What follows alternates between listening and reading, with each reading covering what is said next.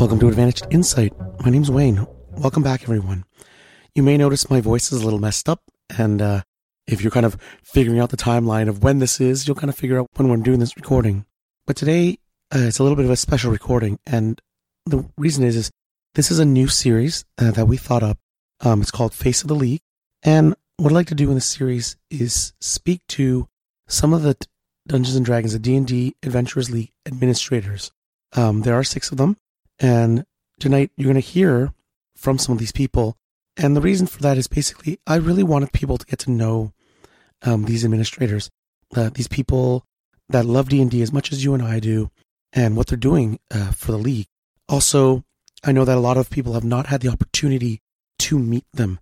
Now, I've had the pleasure and opportunity to speak with and meet with a few people, and I think it's actually very privileged because these um, these people are, are really love what they do.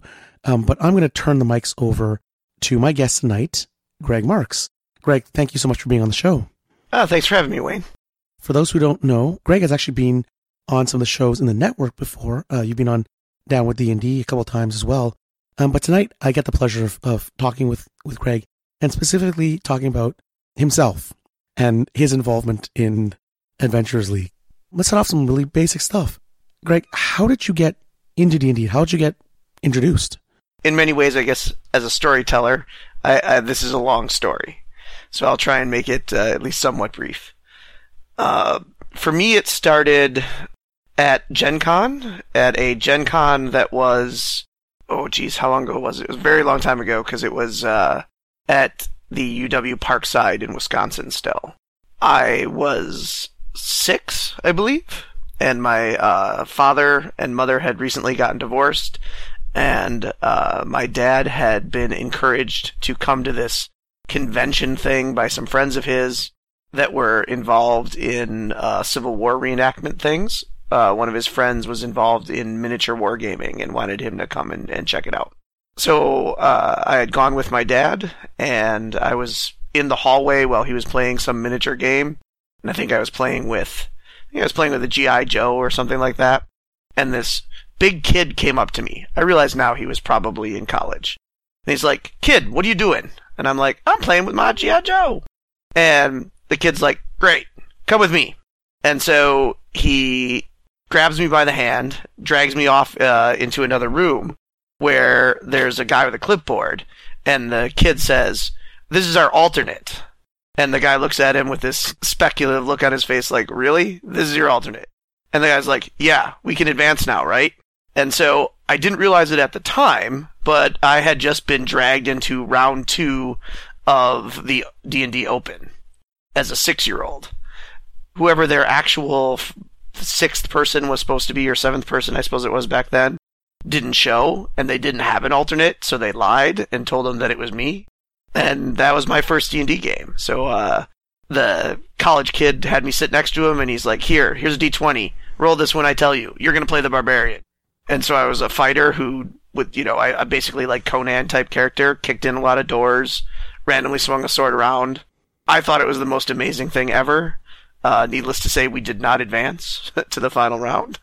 But that was my first uh, sort of intro to D and D. Uh, many years later, uh, I would find this mysterious red box in our attic, and my dad would say that uh, he and his cousin had bought it one time when they were uh, they were out drinking and then went to uh, some game store and thought, oh, you know, let's find out what this is, and they couldn't figure out how to play it, and thus it sat in our attic for a couple of years, till probably I was in middle school or so, and I found it and busted it out, and decided ever since then that hey, I'm going to play some D and D. Wow, that's that's quite a story. Did you at least do well in the open? Oh, I have no idea. I imagine we that I, I probably hurt their chances substantially. very good, very good.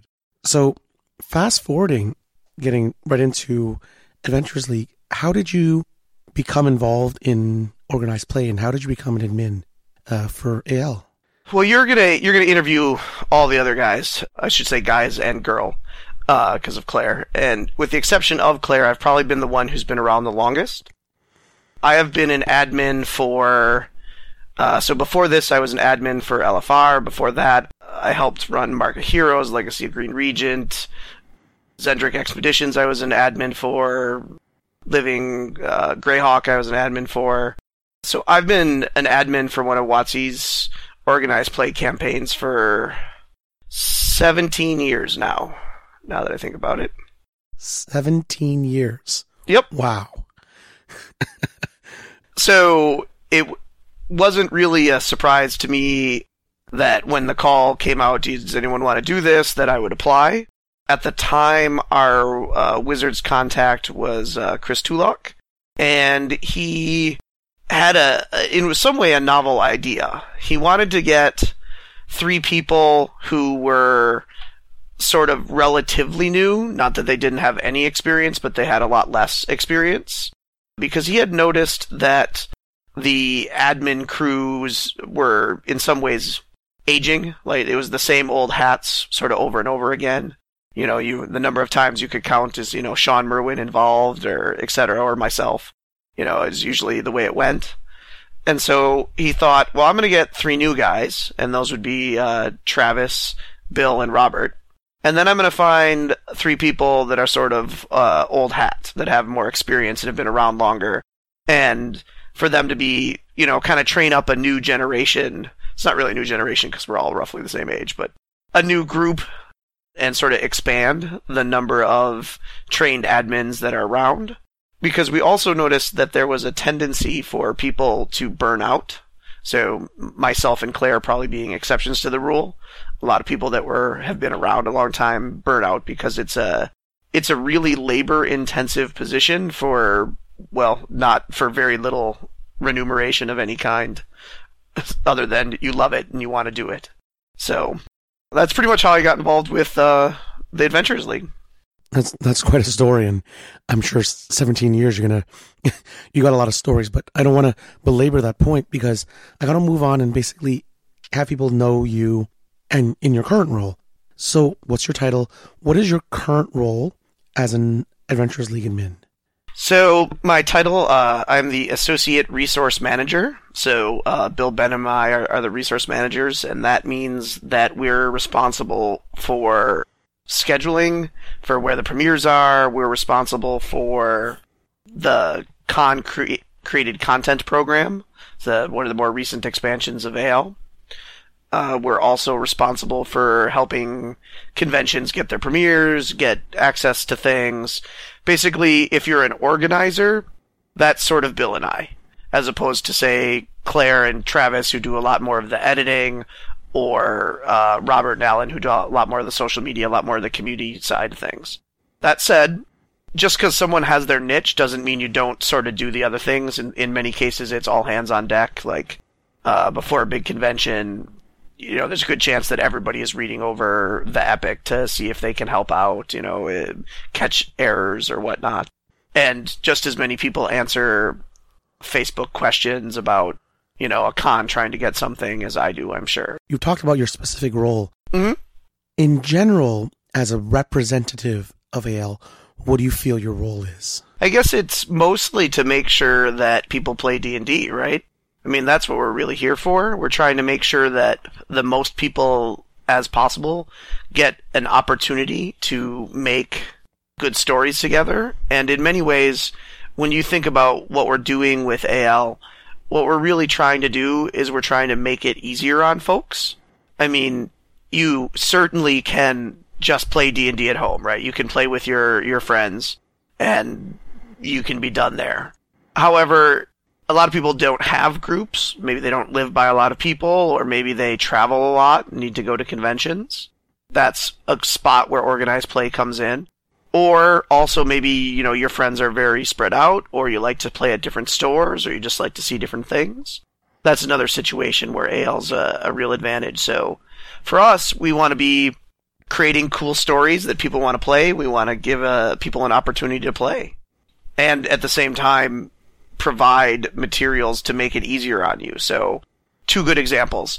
Our adventures, we try to include, and we're, we're doing this even more now, uh, advice to the DM. So maybe you're a, you have a group, you want to run with your normal group, but you don't have time to do lots of prep.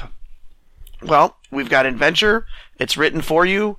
It, some of the you know more challenging parts are called out with some advice on what to do if you get into trouble.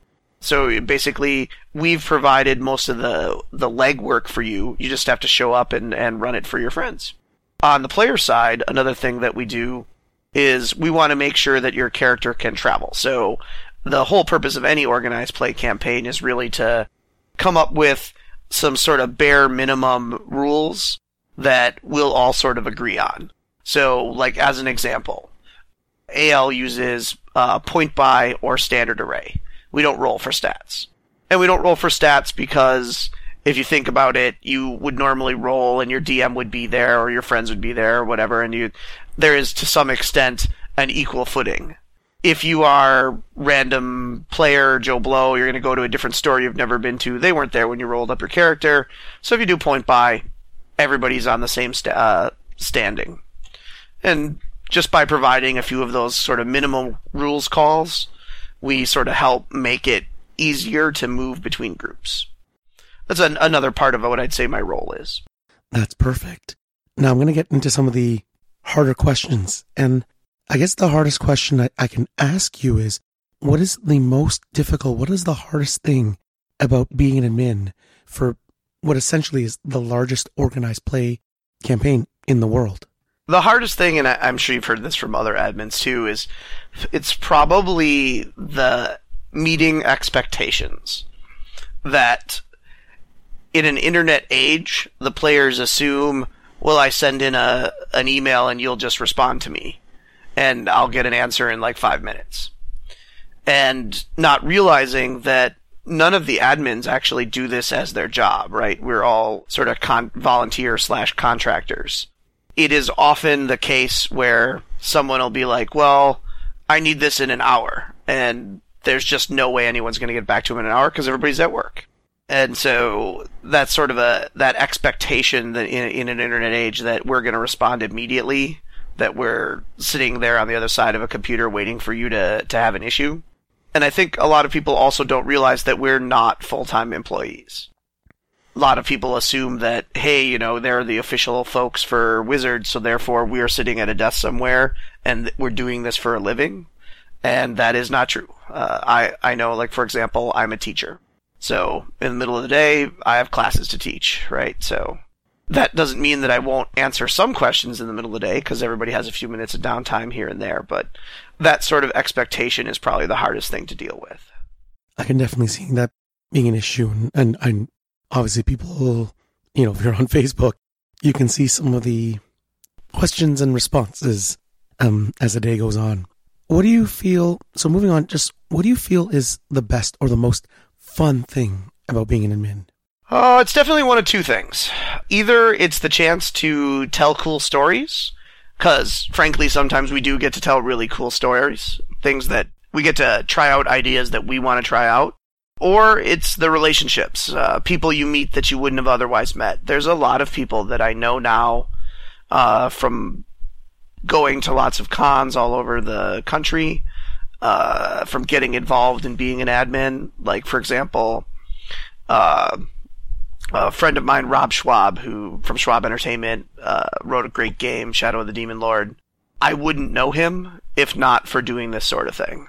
And so, and there's lots of other friends, even friends that are, are closer to home that I, I probably wouldn't know if I wasn't going to stores and local cons and whatnot and trying to you know, make sure everybody's got everything they need, and thus people see my face and know who I am. It's one of those two things. Either it's tell the cool story, or it's all the cool friendships and, and great people you get to meet. I actually met you for the first time at QCC last year. QCC. year. Yep. Yeah, we got to um, we got to talk a little bit over wings. Yep. I remember correctly. very very close to the most fun thing. What is the most thankful thing or the best story you have about being an admin? for me, I guess when I was uh, a teenager, I wanted to get into the role playing business. And I knew that it would be hard to do. And so I started, you know, going to cons and running games. And at first, I wasn't even running organized play games. I was writing my own thing, doing my own games at, at Gen Con and the like. Now I have several hundred writing credits uh, many of them on, on published products, not just organized play adventures, and for a wide variety of things. So for me, it was an intro into a game industry that I probably wouldn't have been able to get otherwise. So few people actually get the chance to do these things. And getting involved in organized play let me meet a lot of great people who also at the same time pretty much helped me realize that it wasn't the thing that I was going to actually do with my life. It was a thing I was going to do in addition to whatever the thing is I was going to do with my life. And I might not have known that. A lot of people uh, think that there is big money in role playing games or that this is going to be the way. I, I, hear all the time. Oh, well, if only I caught a break, you know, I'd be making hundreds of thousands of dollars. I'd be selling, you know, millions of this book that I would write. Yeah, that's not true. As I'm sure a lot of the listeners know, gaming is pretty a niche market. And then you're on top of that, your one game system and then you are putting out you know involved in one product in that one game system in that little niche. It's not a giant cash cow. So it's super fun. Like i love doing it. But those people that i got to meet also helped me realize that you know i need to also actually find a real career that i love at the same time. And thankfully i was able to do that. That's sounds like a great story. Really great advice too I, I think we've kind of covered some of this, but outside of this, what do you think is the most important thing that someone should know about you? So the next time someone meets you at a convention or shakes your hand and says something, what do you think they should know before they start speaking with you? That's a difficult one. I guess that I'm I'm always willing to listen to whatever their suggestion or criticism or request is. I mean, I'm happy to chat with them. I can't guarantee that I can always do what you want. And another thing that you might want to, you may not know about the admins, but we're usually working about two seasons from the season that's currently premiering. So if I often get this like, hey, I have this idea, can you fix this thing? Yeah, that's a good idea. We should fix that thing it'll happen two seasons from now because we've already finished everything between now and then. And we're not going to go back and, and redo an entire season to fix that thing. Uh, just because there wouldn't be time. So that's a thing that I think people are not aware of, the sort of timelines we're working with. Like, we're in the middle of season five is coming to an end now. We're, as the admins, we're really in the thick of it for putting out season six. We're already working on season five. We're having some discuss, or sorry, seven we're having some discussions about season eight. So, from a a thing that you need to know if you are someone who has a request for AL, realize our timeline. We're like a year and a half ahead of you for where things are. As for what you might want to just know if you just want to talk to me about not gaming things, I have a PhD in biochemistry. So I'm, I'm clearly a science person, despite being involved in a highly creative you know, writing heavy sort of uh, side career thing here. That moves perfectly into the next question is outside of D&D, role-playing games in general, what do you do? What do you do to relax? What does your daily day look like without D&D and without work? The last 2 years or so, there has been a lot less outside of D&D and work. I haven't had as much of that. I mean, I do occasionally like to watch, you know, the occasional Netflix or something like that, but you know, I read a lot. Sometimes I, I do the occasional skiing. Truthfully, the amount of time it takes to write and uh, edit all the stuff we've been doing lately has been uh, absorbing a lot of my time in the, the more recent past. That and con appearances. yeah. Other than D and D, what are you playing? Oh, sure. I think actually the thing I am most interested in in the immediate future is uh, Starfleet Adventures, the new Star Trek. I think, or actually, it's called Star Trek Adventures. I think it is from Modiphius. They're uh, in a playtest mode right now, but they're going to be putting out a new uh, a new version of that game of the Star Trek system. Yep, they're going to have a uh, organized play campaign as well. They are. Yep, and uh, someone we both know was going to be running that. Yeah, I know. I'm writing for it, so that's uh, how I'm sort of in, involved in it. But that one's pretty exciting. I mean, I play the occasional, uh, I, you know, I play some Pathfinder, some Shadow of the Demon Lord. I've in the past played probably about 70% of the role playing games that have ever existed. A group that I meet with, I used to play with every weekend, now we play about once a month. We used to regularly devote half a year to a campaign and then the other half a year playing a different game system every weekend. And so we would we would go through lots of different games. So I've tried a lot of stuff. That sounds pretty good. Sounds pretty a lot of fun. Yep. I'd say, and you know, board games, video games, movies, hanging out with friends. You know, just being social. You don't, in many ways, playing these role playing games is a is an excuse to get together with a group of people, right? And so I don't always get together with them and play role playing games. You know, there's you know going out, hanging out, seeing seeing movies together, or you know just enjoying other you know company, uh, watching some football. That's a good popular choice. Sounds like a lot of fun. Basically, final question for me Is there any cause or organization, maybe charity that you support that you want to kind of talk about and let people know and be aware of? That's a good one. Which one would I choose? That's rough too. Uh, when I was younger, I was definitely involved in scouting. I think that's a, a pretty valuable one to think about for uh, children nowadays. There's uh, another one called I think it's called Women in Bio. It's a STEM outreach for girls. I've been involved obviously as a teacher and there's a lot of pretty intelligent young women in our future and I think that we could do well with uh, getting more STEM education from whichever charity you think is the right way to do it. Uh, I think there's another one called Girl Start. There's another one called um, Slip in My Mind but I've done a lot of those through the American Chemical Society and, and others too. So, uh, Operation Smart, that's what I'm thinking of. All of those are, are great ways to increase the diversity in our, our country's science future.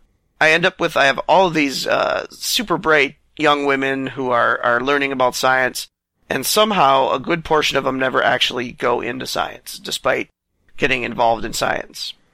And I think, uh, that that's a area that we could do better at, especially because we're you know depriving ourselves of so many bright young people who could do a great job for us. So that's another good one to, to think about.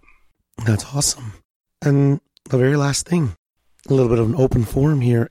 Is there anything you want to maybe have any comments or something you want to say to the audience and say to the people who enjoy and love AL from the beginning to now? and in the future. Uh, yeah, definitely. Get involved. A lot of people say, you know, I want to be uh, some sort of uh, coordinator for a convention, or I want to get involved writing, or I want to get involved somewhere. So the easiest way to do that is to start local. I mean, for me, it was in some ways a little different because Gen Con just happened to be in my backyard at the time, but even from that, I just started going to local small conventions, and that's how I met people. A lot of the the names you think about as big game designers nowadays, I mean, I knew them when we were kids. I mean, they were other people I met at cons. And so if you want to get involved in an organized play campaign on a bigger level, start local. Go to your con, your local cons. They need DMs we can't do this without DMs and and you know you don't even have to judge D and D if you want to go judge Shadowrun or Call of Cthulhu or you know whatever whatever makes you happy. They're all good games and. I'm not concerned about any sort of edition or system worrying. Like I want to play them all. So, you know, go play whatever one you do. It just grows our hobby in general. So it's good for everybody. And then once you do, you'll meet people and then volunteer to do things don't assume that you're going to get the spot right away to be an author. Don't assume you're going to immediately get to, you know, run some big part of the country for the campaign. And work your way up, right? I mean, you, it's the way it is with any kind of organization. You volunteer local, then you volunteer regionally. Maybe you say, I'm going to run at Gen Con or Origins for like Baldman Games and, you know, get involved that way. Or maybe you want to be, uh, an agent for Catalyst and, and run some Shadowrun missions, or you want to be a cultist for Chaosium, or you want to be whatever. venture officer of some type for Paizo. Whatever it is, get involved, volunteer, and, you know, put in your experience. I get a lot of people who ask to write, and you don't necessarily have to have a gaming experience to write. We've had people who have written in the past and have done really well, but it helps to know something about the interest about the industry. It helps to know something about how cons work, how stores get content, all that sort of thing. And the more you know, the more likely you are to be able to to tell a story that's not only good, because lots of people can write a good story, but also tell a story that's going to fit the kind of niche that organized play campaigns really do service. And that's your your local store, that's your convention, that sort of thing. So, I guess that's my biggest suggestion or advice to people who want to get involved. That sounds great, and uh, I hope all you listeners you you've heard that and uh, take that advice to heart if you want to be involved. Greg, if people want to talk to you and want to pick your brain, uh, how's the best way to contact you? There's uh, several ways. Uh, you can email me, find me on Facebook at Greg Marks. Uh, I'm on all the various AL ones. You can find me in uh, Google Plus is in the same. Probably the best way, if you ro- really want to get a hold of me, is to follow me on Twitter. That one is going to be scared the Green as well, except, and I regret this now, it's Scarrett 7H3 Green. yeah. It's poor choice, but at the time I didn't think I was going to be giving it out at on lots of podcasts. no problem. We will have a link in the show notes for that. Greg, thank you so much for coming out.